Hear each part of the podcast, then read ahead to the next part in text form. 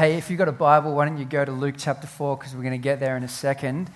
Um, we've um, loved the words of that last song we sang because it's part of um, the series we're going to be looking at called Good News to the Poor. When John the Baptist asks Jesus if he's the one, Jesus sends messages back to him and says, You tell, you tell John this the dead are raised, the lame walk, the blind receive sight, and good news is preached to the poor. So I thought that song was really really appropriate for where we're at. So if you've got a Bible, go to Luke chapter 4 now. We're going to uh, have a look at the temptation of Jesus in a second. If you don't have a Bible, we'd love to give you one as a gift. We've got some on the welcome desk, and we'd love you to take that and keep it and, and read it because we believe that this book is our life. This book is truth, and God speaks to us through it. I'm going to pray for us. We're going to look at this. Um, this story about the life of Jesus together. So let me pray. Father God, we thank you that your word is like a hammer that smashes rock to pieces. We thank you that your word is like a two edged sword, it judges the thoughts and attitude of our hearts. We thank you that your word is like a seed that produces a bountiful crop of righteousness. And so I pray this morning as we sit humbly under your word that we would do that, that you would speak to us. I pray in particular for those who are wrestling with temptation wrestling with spiritual oppression, wrestling with addiction, that the word this morning would be freeing and that people would be able to walk in victory because of what Jesus has done. And we pray this in his strong name. Amen. We're going to be looking at the issue of temptation this morning. And as I was preparing this week and thinking, it, it kind of struck me that temptation is not a universal experience anymore because morality is not um, objective anymore. We live in a world that, um, that denies any sense of objective morality. And so, if morality is objective, therefore temptation must, sorry, if morality is subjective, temptation must be subjective as well. And we, we're told that. Um, you know, temptation is a construct of religion that force people to be moral and good. And so the way to deal with that is to actually just free yourself from it and we do that by saying, well, these things aren't bad. You don't, you don't have to worry about those things being bad. If they're not bad, then you're not tempted by them. You can do them. And, and, and so the problem with that is, is how do I have this sense of feeling like I'm in control of myself? Do I have a sense of being able to say no to things? Or am I just a product of stimulus and response, stimulus and response, stimulus and response? Addic- uh, temptation at its ugliest evolves into addiction. And there are many people who have been completely broken and their lives ruined by addiction. But this morning I want to see, I want to ask this question is, is there hope? Is it possible for us to be freed from temptation? And if so, how do we, how do we get there? But before we get to the issue of temptation, I, I want to go back to a verse that we missed last week in John chapter 3, in Luke chapter 3, because I think it's a really important verse for our church, for where we're at, and for our mission. Last week we saw John the Baptist preaching uh, baptism of repentance for the forgiveness of sins. We saw people coming to him, being baptized in the Jordan River, and one of those people that came was Jesus. This is what it says in Luke chapter 3, verse 21. Now, when all the people were baptized, and when Jesus also had been baptized and was praying, the heavens were opened, and the Holy Spirit descended on him in bodily form like a dove, and a voice came from heaven You are my beloved Son with you I am well pleased. A couple of things about this verse. You'll notice, firstly, that the Father offers a validation of the Son. This is my son, I love him. And that, that's going to be really important in a second. But the second thing, and the thing I want to draw your attention to, is that Jesus there is anointed by the Spirit. And in case you think that that's not the right word for what's happened there, Peter in Acts chapter 10, speaking of this event, says that Jesus was anointed by the Spirit. So the Father speaks from heaven, the Son is baptized, the Spirit anoints the Son. The Trinity is at work. And um, if you follow the, the trajectory of this, you go from Luke chapter 3, verse 21, and then Luke inserts this genealogy, this big family tree of, of the life of Jesus. But then you get to Luke chapter 4, verse 1, and it says Jesus, full of the Holy Spirit, returned from the Jordan and was led by the Spirit in the wilderness. And so he's anointed by the Spirit, he's filled with the Spirit, he's led by the Spirit. That's a really important thing to pick up there. The Spirit of God is clearly at work in the ministry of Jesus, empowering him because he's about to step out to a three year preaching, teaching, healing ministry. And the Spirit equips and anoints him and empowers him for that. And the thing I think is important for us to realize is that if Jesus, the second person of the Trinity, needs the empowering presence of the Spirit in his ministry, then how much more us? How much more our church? That's why I think Luke um, records at the end of Luke, Luke chapter 24, the beginning of Acts, the, the two volumes that he wrote, he records that he tells, Jesus tells the disciples to wait They've just spent three years on a fast track training program with Jesus. They've just seen him die on the cross. They've seen him rise again from the dead. He's just commissioned them to go to the ends of the earth with the good news. And then he says, Wait. Why? What for? For power. He says, Wait for power from on high. And then Acts chapter 2, the Spirit descends on the apostles. They speak in tongues, and Peter stands up. He preaches the good news publicly in Jerusalem, and 3,000 people get saved. Power. Friends, we need the power of the Spirit in our church, in our city. Our vision here at Anchor is to see our city transformed by making disciples of Jesus to the glory of God. Now, as you hear that, you think, that's too big. It's too lofty, and it's purposefully lofty. We want it that way because we want it to foster a sense of dependence on God, that we're desperate for Him to work.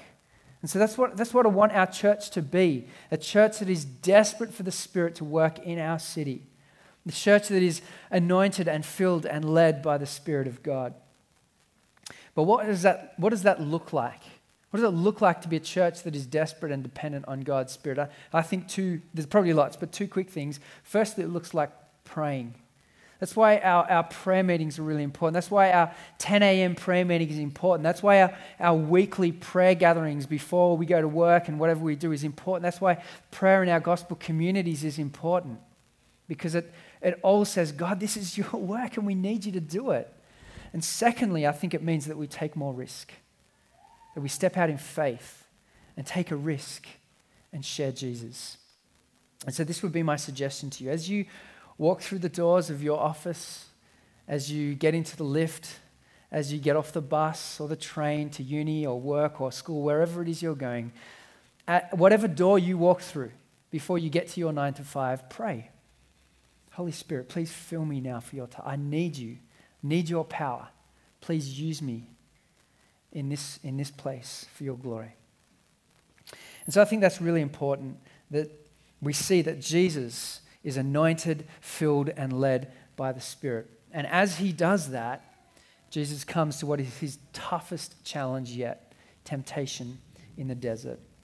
But, but as we get to this story in Jesus, um, what you'll notice, if you, if you read the Bible, you'll notice that there are a couple of stories in the background to this. And so, friends, this book is so good and it is so rich. And when you read something like Luke chapter 4 and you don't understand any of the richness of the Old Testament, this doesn't make as much sense as it could. And so, as you're reading Luke chapter 4 and you're reading with the Old Testament in mind, it becomes deeper and richer because you should have in mind something like Genesis chapter 3, where Adam and Eve are in the garden and the, the serpent comes, the devil comes, and he, he tempts Eve. You say to her, he, he points out the fruit to her, and she notices that it's delightful to look at. And he lies to her and he says, Eve, look, if you eat this fruit, well, firstly, he says, Did God really say you can't eat of the fruit? You surely won't die. But if you do, your eyes will be opened, you'll be enlightened, you'll be like God, knowing the difference between good and evil. And so Eve eats and takes. And, and so that, that moment ought to be in the background for us. And I think that's why Luke, when he talks about Jesus' big family tree at the end of chapter 3 there, he draws the family tree all the way back to Adam, from Joseph to Adam, because what he's trying to do is he's trying to identify Jesus with humanity. And he's saying, This, this person is coming. He is the new Adam. He is the new man. He is the man who's going to walk in righteousness and walk in perfection and, and not make the mistakes that the first Adam did.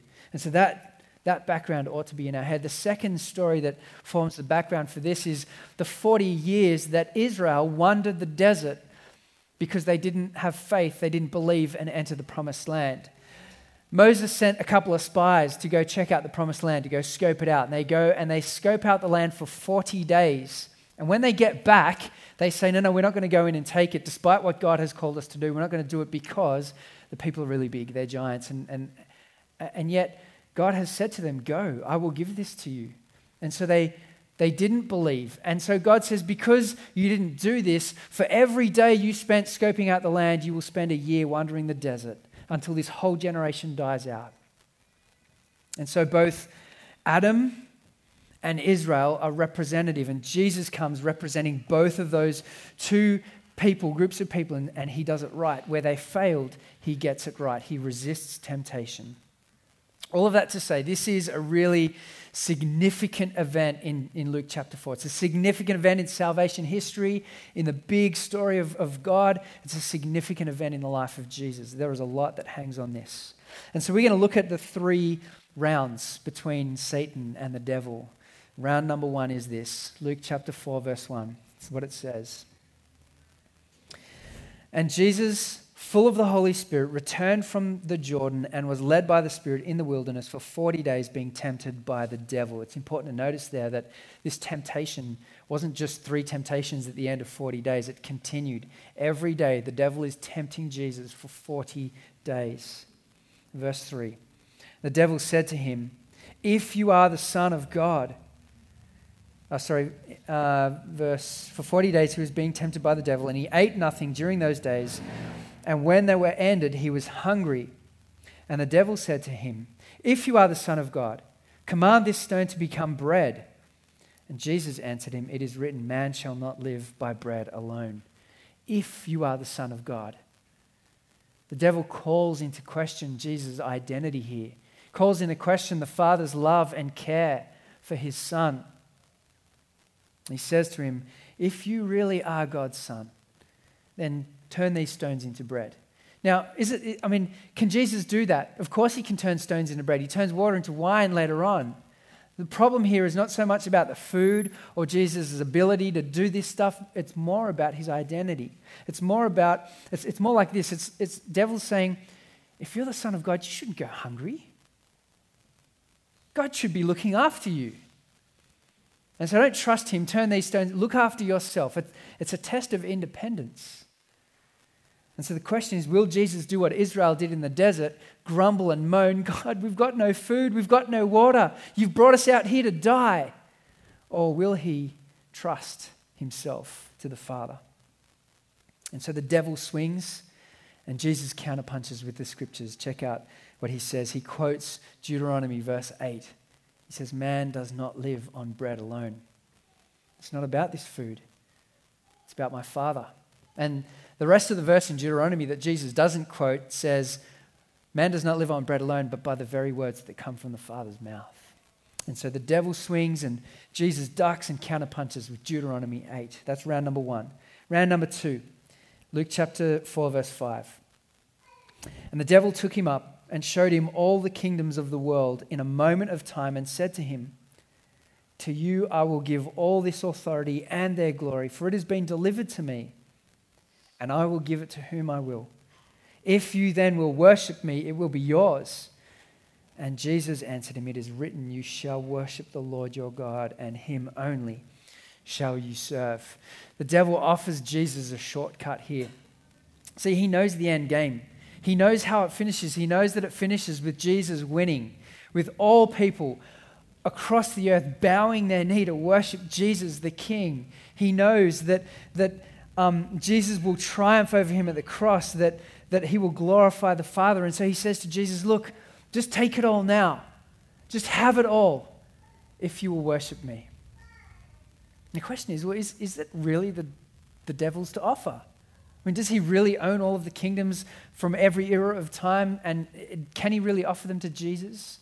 We know that the scriptures tell us that he is the ruler of the kingdom of the air, but the reality is that Jesus owns every corner of this world in every era of time ever. And so the devil's simply just offering him something that already belongs to him.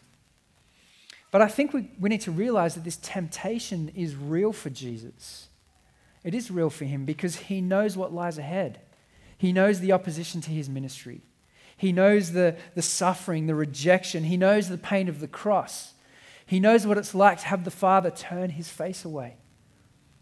This is a real temptation for Jesus to sidestep all of that and have glory without suffering. The devil's kind of playing Jesus, you know, the go straight to go, collect $200 card. You know, don't go past all the hotels and those two, is it Mayfair and the other one that's really expensive. Just straight to go, collect $200. That's what he's saying. God here, sorry, Jesus here is tempted. Is tempted by this in a real significant way. And yet again, he quotes scripture as his counterattack, as his defense. Again, it's a verse from Deuteronomy. He says, You shall worship the Lord your God and serve him only. It's the first commandment. You shall have no other gods before me. The Lord your God, the Lord is one. Love the Lord your God with all your heart, all your soul, all your mind, all of your strength. God always demands exclusive worship because he alone is worthy. There is none like him. He is the one who fashioned the world. He is the one who spoke existence into, into being. He is the one who has given life. He is the one who is in control of all things. And he demands worship, and he is worthy of it. So Jesus says, I won't worship you. That would be idolatry. God says, worship him alone. So Satan swings, Jesus ducks, swings back. Deuteronomy chapter 8. Round three. The third temptation is this. Chapter 4, verse 9. This is what it says. And he took him to Jerusalem and set him on the pinnacle of the temple and said to him, If you are the Son of God, throw yourself down from here, for it is written, He will command His angels concerning you to guard you, and on their hands they will bear you up, lest you strike your foot against a stone. And Jesus answered him, It is said, You shall not put the Lord your God to the test. Again, the devil comes questioning his identity questioning whether he really is the Son of God. And, and this temptation here is, um, is the devil saying, Are you sure? Are you really sure that you're the Son of God, the, the one who is loved? If so, prove it. Test him. Test him. You know, the work of the devil is no different here to what it was way back in Genesis chapter 3, where he comes to Adam and Eve and he, he wants them to doubt the word of God. He wants them to doubt. Jesus has 40 days earlier heard the word of his Father This is my Son whom I love. And, and Satan comes and he whispers, Are you sure? Prove it. Go ahead, prove that. Prove that you are the Son.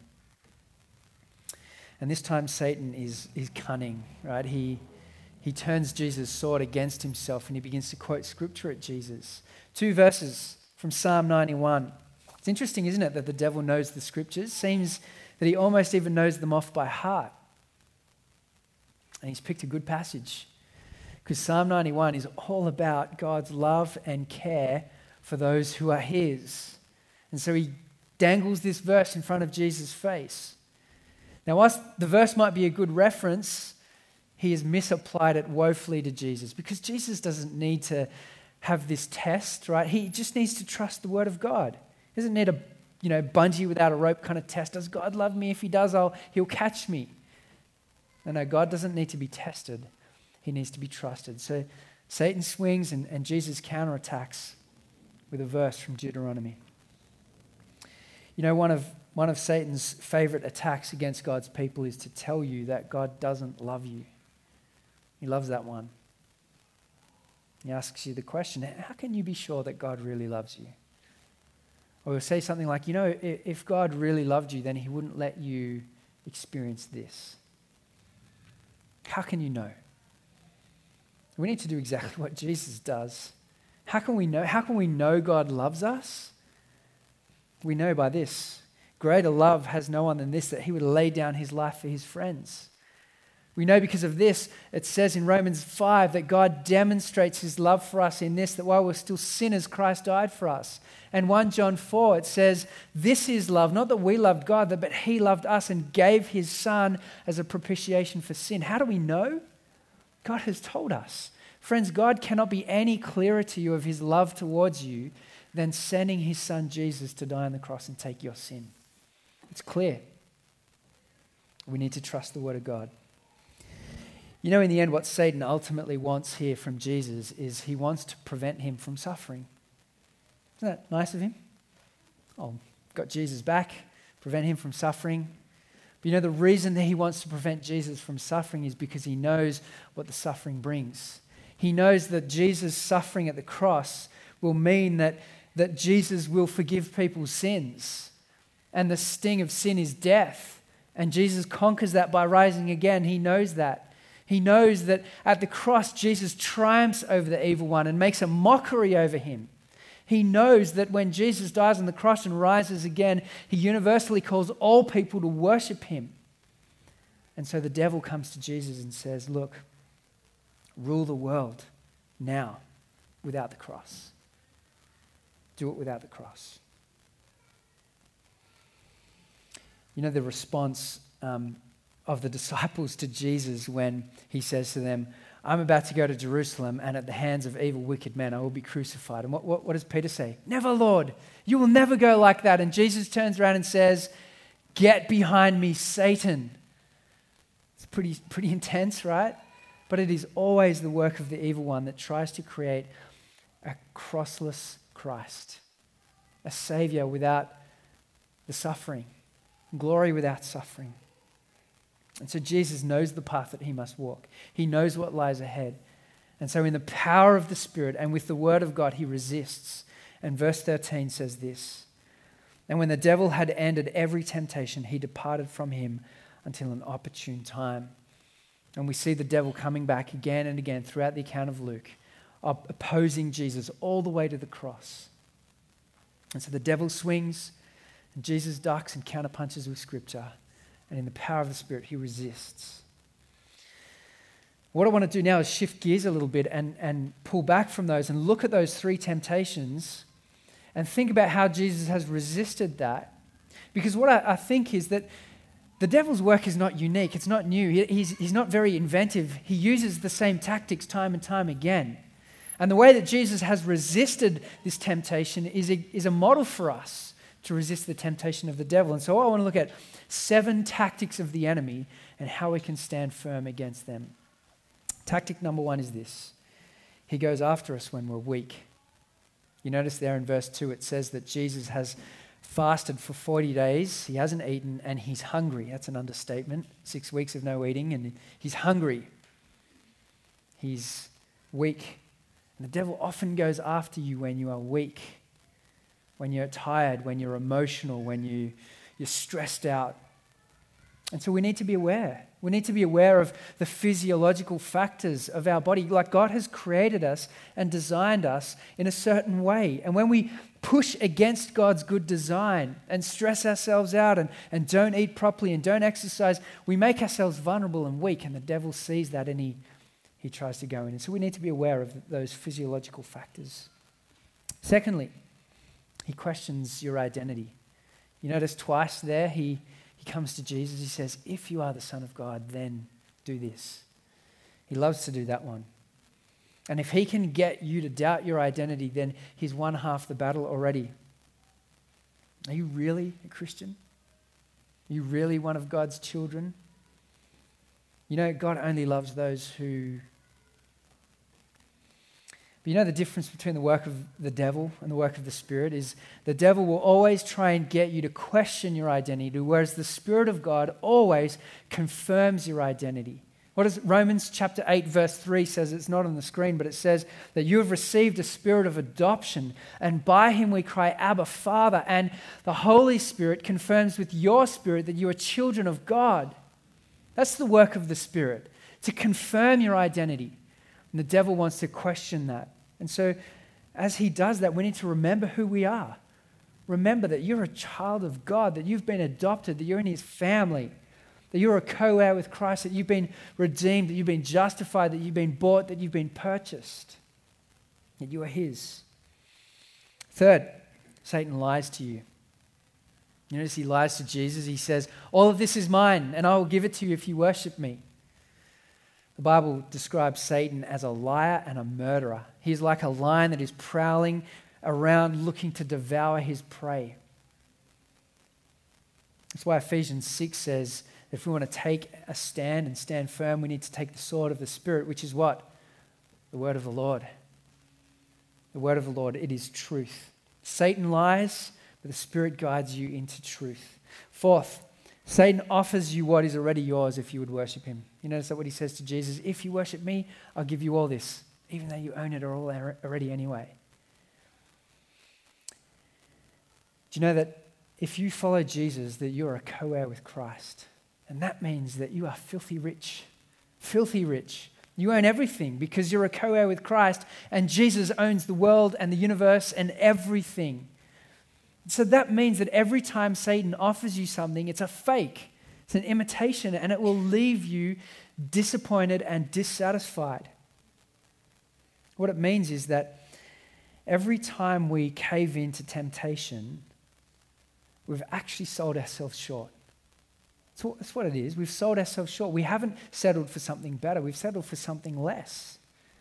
No matter what the temptation is and how good it feels, what God has already offered you in Jesus is, by, is better by far. And so he comes and he tries to offer you what's already yours. And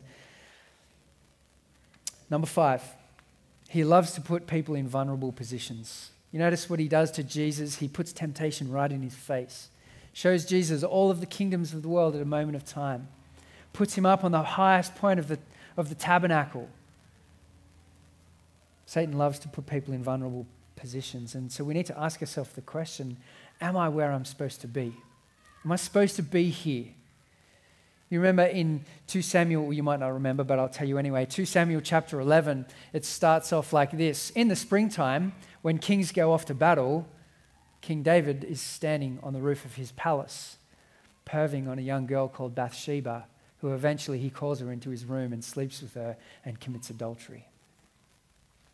Satan loves to go after us when we're in positions of vulnerability. And so we need to be aware of that. I think it was Martin Luther. I tried to research where this quote came from. And I think it's Martin Luther who said, If your head is made of butter, don't go near the fire, it will melt. Stay away. Keep, keep away from vulnerable positions. So we need to ask ourselves the question Am I where I'm supposed to be? Am I supposed to be here? Number six, Satan will use your tactics against you. You notice that he turned Jesus' sword against him. He begins to quote scripture at Jesus and he misapplies it. And, and that's why, friends, we need to know this book well. We need to read this book like this book is our life, it is truth. That's why for leadership in God's church, one of the requirements is that they're able to correctly handle this book. Because often God will send a sheep, a wolf in sheep's clothing to devour the flock, destroy God's people. And so we need to know this book. Psalm 119, the psalmist says, Lord, I've hidden your word in my heart that I might not sin against you. I know this. And so we quote scripture to the devil and at the same time, we remind ourselves of truth, and the Spirit reminds us of that. He might know the scriptures, but He will not lead you into truth. He will always lead you into destruction. But the Spirit of God leads us into truth. And lastly, He wants, he wants you to believe that being tempted is sin. He wants you to think that temptation is sin. And if He gets you to believe that, He's won. But you know, it's not the truth because Jesus was tempted and yet is without sin. There's a difference between temptation and sin. And so, those are the, the tactics of the enemy. Those are the ways that we can defend ourselves in the power of the Spirit by the Word of God. But, friends, this morning, my question for you is Are you in the wilderness? Do you, do you find yourself in the desert of temptation? I don't know what your specific temptation is, what your struggle is. But I bet for the most part, the strategy has been make war on sin, try harder, do better, get better at not doing that. And that might be true. There is effort in putting sin to death in our lives, but you know what? It's not the place to start. The place to start is with a gospel formed identity. Who am I in Christ? And so I, uh, we, we did this um, helpful training thing a while ago um, where you ask a bunch of questions. Who is God? Well, God is Father. What has God done? He sent Jesus to be my sacrifice, to die in my place, and to adopt me. Well, who am I? I'm his child. Well, how, how do I act? Oh, I go off and look at porn. What? No, I, I live in accordance with who I am in Christ. And so our, our, our battle really begins with our identity. And once we've figured that bit out, We can, we can figure the rest of the stuff out around it, but we have to start with a gospel shaped identity because when you spend all of your time focusing on your sin, you're looking at your sin and not at Jesus. And so we turn our face to Jesus and look at him. Jonathan Edwards says this. He says, We always act in according, we always act in accordance with the strongest inclination we have at the moment of choice. What he's saying is we always choose to do what we want to do when we're faced with a choice. We always choose what we want. And so, what that means is that the solution to resisting temptation is to want something more than that temptation. So, what was it for Jesus? He's faced with all of this temptation, and he doesn't cave because he wants the Father's glory. He wants to die for the sins of the world. He wants to rescue and redeem people. He wants to please his Father. There's something more important to Jesus than caving to this sin. That's why I think um, C.S. Lewis helpfully says to us that it's not that our desires are too strong. In fact, they're actually too weak. Our desires are too weak. We need to strengthen and deepen our desires for, for the right things, for eternal things, for Jesus. And so, as we engage in this battle, the first step onto the battlefield is the question of identity. And will I allow the gospel to shape and form my identity? Will I fix my eyes on Jesus? But you know, that's not to say that sin will never be a struggle and, and you'll never be tempted by anything. Because when you resolve to live a life sold out for Jesus, opposition will come. When you say, Father, please fill me with your spirit and send me out on mission, opposition will come. And we know that. And some of you guys who have been part of our launch team and been a part of this thing from the beginning have known and seen and felt some of the opposition we had to this thing. That's why Paul says our battle is not against flesh and blood, but against the rulers and powers and principalities of this dark age. And so, if you're feeling at the moment under attack spiritually, then can I encourage you to make the most of the prayer time after the service as, as we respond and worship? I think as Brad and myself will be out there, we would love to pray for you if you're feeling that in any way. But let me, as I close, just offer you some hope. I don't know what your struggle is. I don't know what your particular temptation is or temptations are, but I want to offer you the hope that comes from 1 Corinthians chapter 10, verse 13. This is what it says. No temptation has overcome you that is not common to man. God is faithful, and he will not let you be tempted beyond your ability. But with the temptation, he will also provide a way of escape that you may be able to endure it. You know what that means? There's hope. There's hope. No matter what you face, no matter how bad it is, there is a way out. But you know what that verse also means? It, it also means that we can't claim to be the victim anymore. We can't claim, I couldn't help it. It wasn't my choice. There was, there was nothing I could do about it. Because with every temptation, every single one of them, Jesus also provides an escape route. And that, that is hope, right? As we engage in this battle in the power of the Spirit with the Word of God, and we keep our eyes fixed on Jesus, there is an escape route.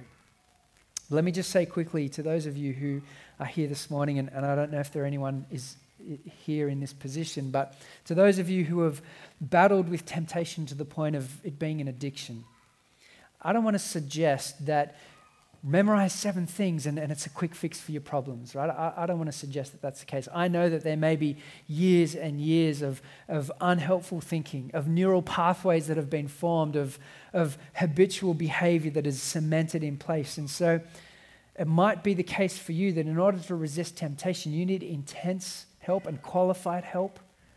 But here's the deal I don't think the foundation is any different. I think the foundation is your identity in Jesus. We all need to have this gospel shaped identity of who we are in Christ. But you know, the, the problem that I've felt with temptation this week, the fact that it's not universal because of subjective morality and subjective temptation, the problem with that is, is that the Bible has a very different opinion. See, our world would love to reduce temptation to just Doritos and Magnums. That's it. The Bible has a much deeper picture. This is what it says in James chapter 1 verse 14. But each person is tempted when he is lured and enticed by his own desire. Then desire, when it is conceived, gives birth to sin, and sin, when it is fully grown, gives, brings forth death. Temptation, sin, death. Now that's, that's bleak. Right? But the good news of Jesus is that he has taken death away.